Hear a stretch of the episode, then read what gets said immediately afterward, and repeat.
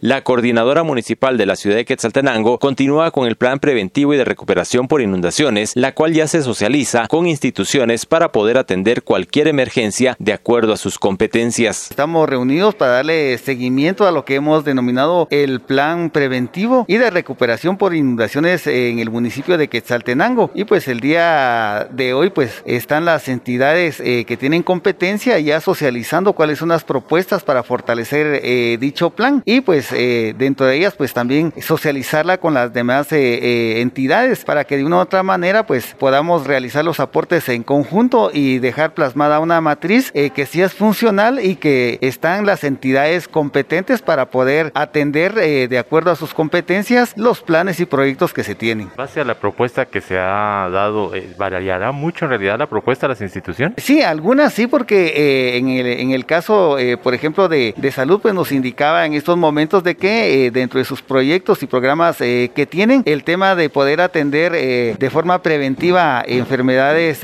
respiratorias o diarreicas, sí lo tienen ellos contemplado y que el abastecimiento también es un poco más amplio el que se había proyectado dentro de la misma matriz. Entonces está haciendo una actualización, ¿verdad?, de cuáles son esa, esos programas y actividades y acciones que realiza cada entidad y que fortalece este plan preventivo por inundaciones del municipio de Quetzaltenango se tiene planificado ya concluir el mismo? Un periodo máximo de eh, tres semanas eh, se, pretende que ya eh, se tenga listo, toda vez de que también hace falta algunas dependencias como el Ministerio de Economía, pues este plan también trata dentro de una de sus matrices la recuperación económica, que es una fase que todavía no hemos agotado. También dentro de ellas está acá,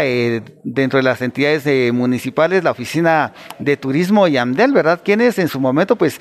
también tendrán la oportunidad de brindar el aporte correspondiente a esta fase de recuperación. Desde Emisoras Unidas Quetzaltenango informa Wilber Coyoy, primera en noticias, primera en deportes.